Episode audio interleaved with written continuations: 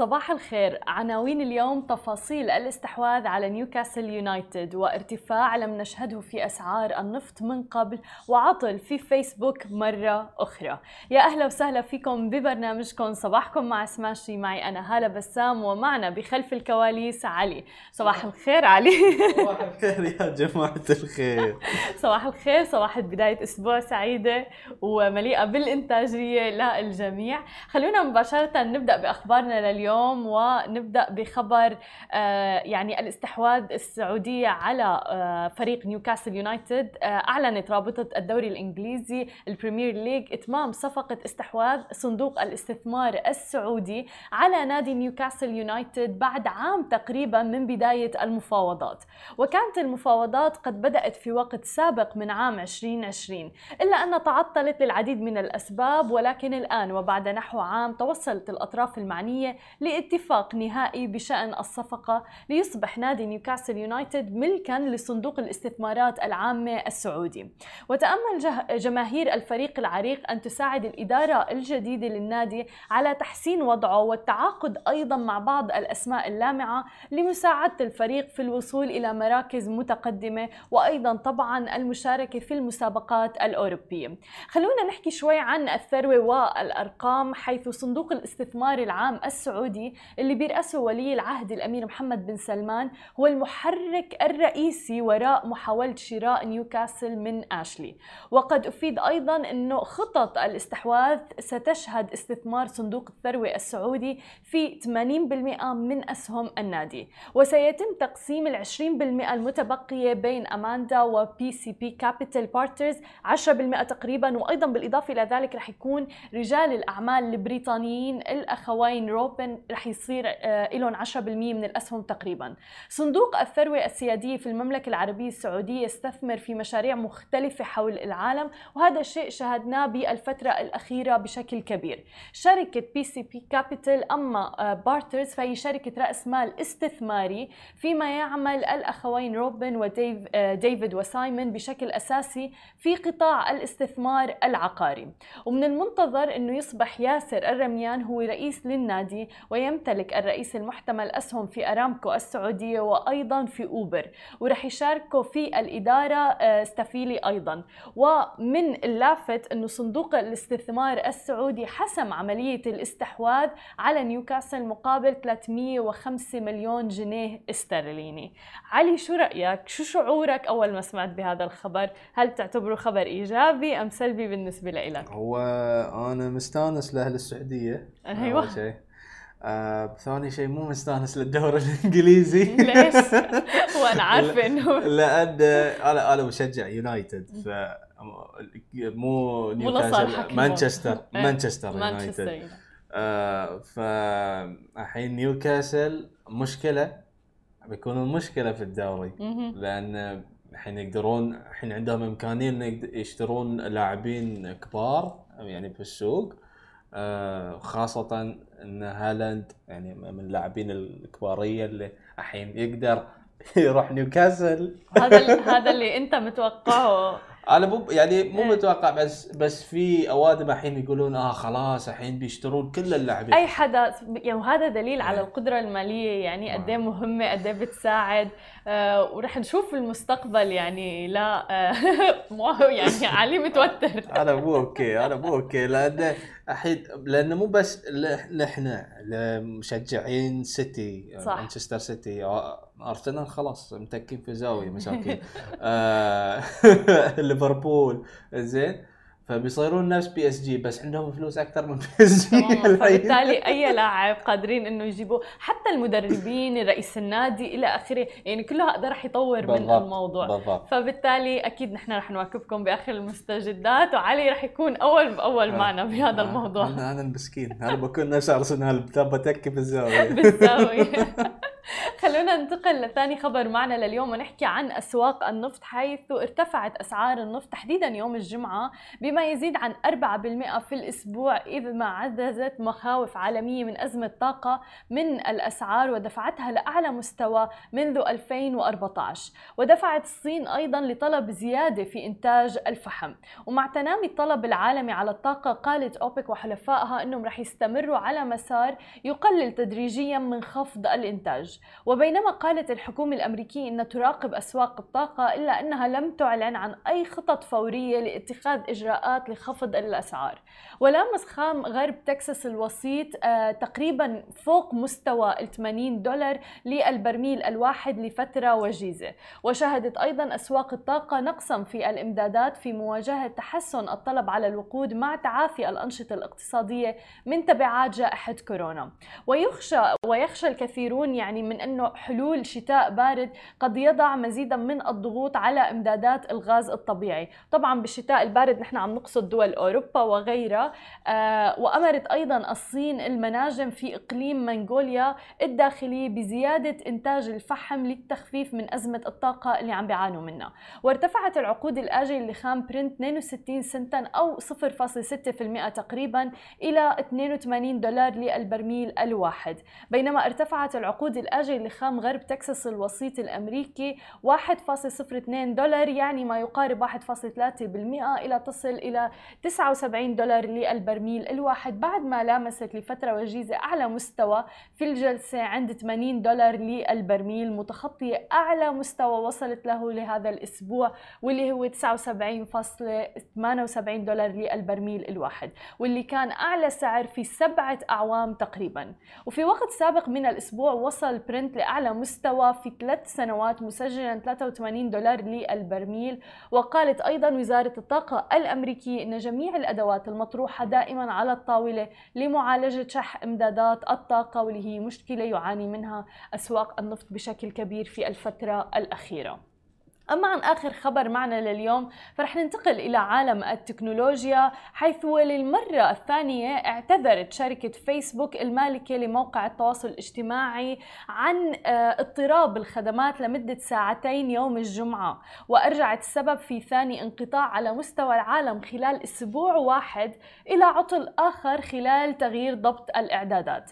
وأكدت الشركة ان منصتها للتواصل الاجتماعي وتطبيقات إنستغرام وماسنجر آه وأيضا ورك بليس آه تأثرت بشكل كبير بأحدث انقطاع. وقالت أيضا في بيان لها إنه عم نقدم خالص اعتذارنا لكل من لم يتسنى له استخدام منتجاتنا في الساعتين الآخرين وأصلحنا المشكلة وينبغي أن يكون كل شيء قد عاد إلى طبيعته الآن.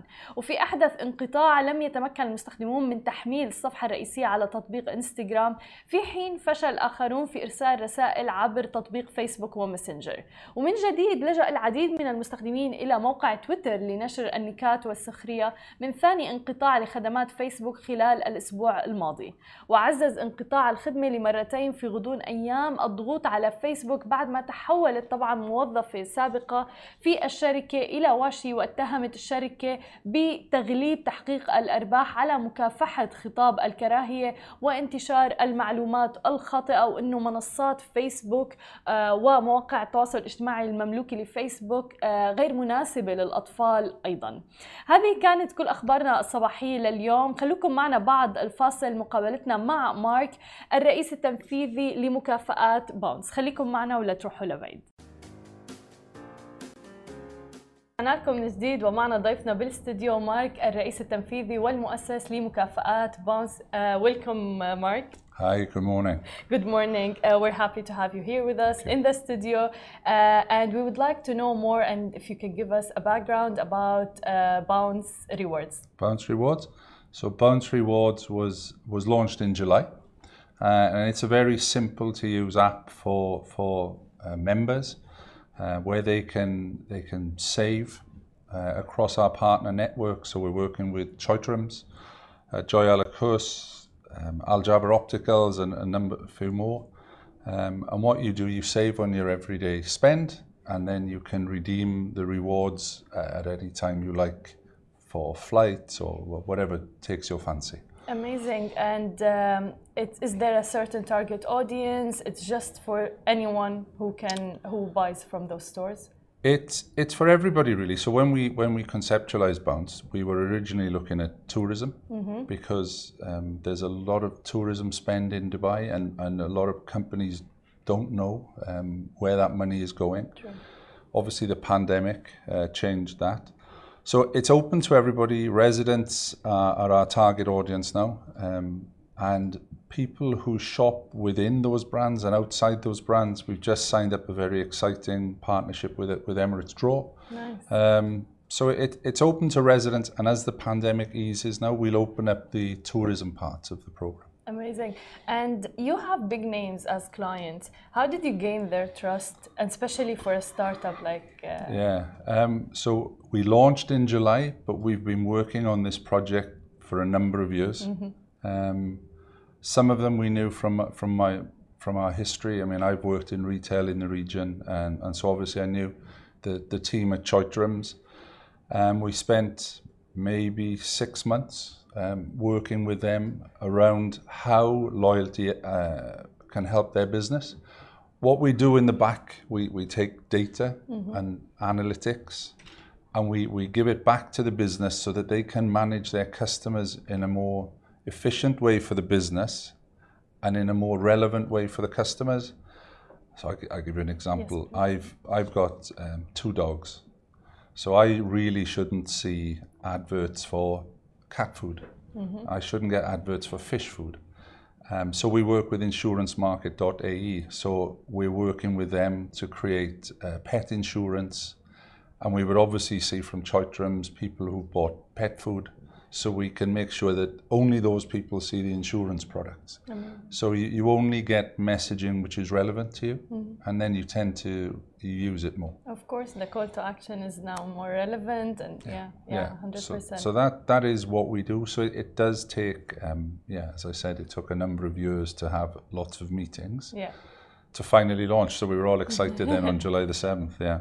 that's amazing. But also your experience, like uh, how much did it add? Because you had experience in the retail and loyalty programs. So Yeah. how did it add to launch launching this startup? I it, uh, well, my partner comes from the travel industry, so obviously uh, Shrida is is uh, is key to what we've done or what we developed with tourism. My side of it was was retail, uh, and and we met uh, in a loyalty business, so we've both worked in loyalty. So it did help. It helps when you're talking to partners where you can actually um, understand some of the problems they may be having because you've had them and then look at look at examples with them of how they can get over those things and sometimes actually warn them of a problem which is coming which maybe they haven't seen yeah, and we can say look you know this might happen so you, you can use what we do to help you uh, avoid those pitfalls. So it's a it's a little blend of both. Um, it's obviously digital. It's all on the app. So we have quite a young team um, working on that and and makes me smile sometimes with uh, with my hair color. You know that we're working on a digital app. But they obviously understand that and and we work with our partners then on on uh, developing that side of the, the program. So it can get messaged in app and it's much simpler for you yeah, of course. Uh, what's like one of the biggest challenges that you faced? customer customer acquisition Yeah, Um, we are obviously a startup, and um, there are other programs out there that belong to major companies, major groups, um, airlines, you know, for example. Um, but what I think the advantage we have in that is because we are, we are a we're an independent company, we can be quite nimble. We we don't um, there. Are, there are some brands who are trying to force companies into loyalty. You can't do that. It's a relationship. So our our business has to work with them on a, on a beneficial basis. yeah, Um, and that, that is the biggest. So our focus for the next sort of six months um, is customer acquisition and making sure that the customers that come on board are, are comfortable with the program and are using the program. We have a redemption at one dirham, um, which allows people very easily to then see, okay, I can use this, and then they become more um, confident and they trust you more. yeah. Um, and we've seen that building already. So, but that that is the thing. It's it's obviously And we cannot deny, as you said, that there's a competition in the market. And even us as customers, when we go to the supermarket or anywhere, they'll be like, Do you have this app? The loyalty app, and we're like, no. And then if they ask for too much info, we're like, I don't want it. Yeah. Even though it's for my benefit, my own benefit to redeem uh, the points and everything. So, how can we overcome this? Uh, we have a very simple onboarding process, uh, and uh, and I think the key is uh, all loyalty programs want data. Of course. Yeah, we all use data, and I think the the the um, the main aim is to make the registration very simple. So ask for as little as possible at the beginning, make it as quick as possible, and then as your it's, it's like any relationship. As the relationship grows, you ask for a little bit more, and you maybe give a little bit more, and you develop then a. I, I usually say to people, it's like the old Polaroid. You know, when you first get it, it's black Yeah. and as you shake it a little bit, I you see you see more and more of a picture, and finally you get a clear picture. Yeah.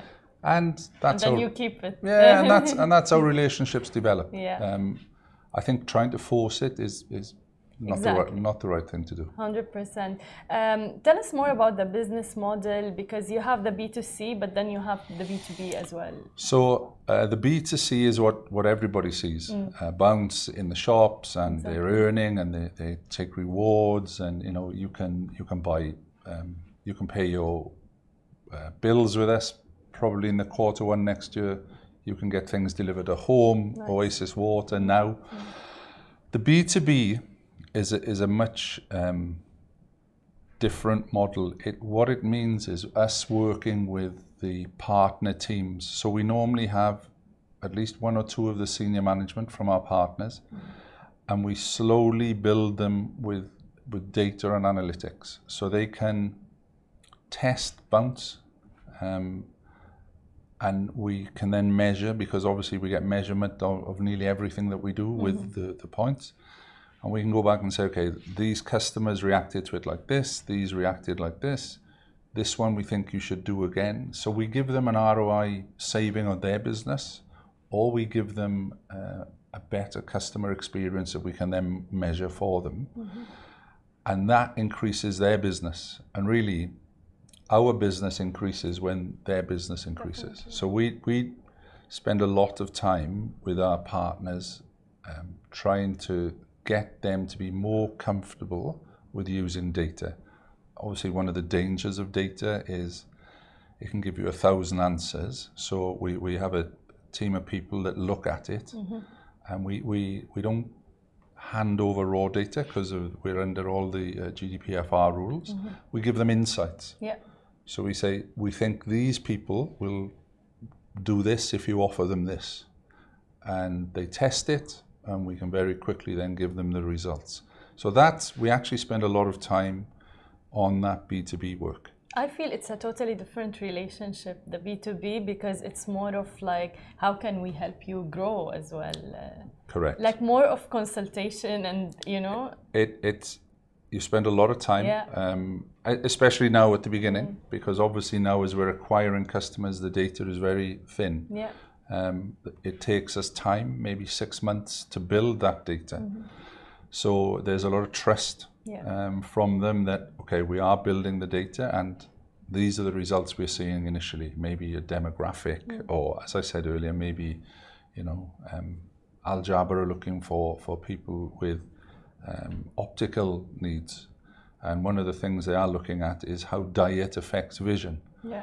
So we can now link because we know what the people are buying in the supermarket, Yeah. what they're eating, and we can now link that um, to okay, maybe identifying people who should change, have a diet change for their for their eyesight. Wow. So it it there's a, there's a lot there's a lot to come with with how we do And that. that shows the importance of data, especially nowadays. Yes, Yeah. because it the customer has to have a message relevant to them. Yes. Mm-hmm. So if you start sending them everything, you know, it's easy now. They just switch you off.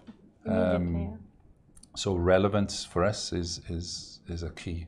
It's a must. Hundred percent. Uh, tell us more about your future plans, because you said here and there a couple of things. Uh, so we obviously we were we planned bounce on, on a tourism base. So one of the um, original ideas, and one of the things we, we hope now to have signed by the end of the year is our first relationship with a major overseas program. Uh, they have nearly 10 million members, and probably two, 300,000 of those would come to Dubai every year. Yeah. Um, and we would have a relationship with them where their currency in their home country can be brought here Nice. and spent at our partners through Bounce. And also when they go home, they can take that our currency back back to their home country with them. That's big. So that that um, is under is under legal review now. Um, we'll, as I said earlier, we'll have people being able to pay your bills, so DEWA, SEWA, maybe even your overseas utility bills, and you can earn um, and you can pay for those bills with your points. So, for example, if you were in maybe in India and, and you wanted to pay the family utility bill, you could use your bounce from here to pay that. Exactly. Um, and we also have, because of our, our contracts with some of the partners I've mentioned, Choithrams, etc., we have plans to go regional. Um, so we should see the second country probably Q1 next year. So it's busy at the moment. It's, it's busy, it's but it's good busy. yeah, it is good busy. I mean, yes, the, the world is suffering lots and you know, we're, we're happy with what we're That's amazing. Best of luck for Thank You. And we're happy to see like such apps and especially like here in the region and then expanding. So thank you so much. You're more than uh, welcome. Thank you for having me. Thank you, Mark, uh, CEO and founder of Bounce Rewards. شكرا لكل الناس اللي تابعتنا. أنا بشوفكم بكرة بنفس الموعد نهاركم سعيد جميعا.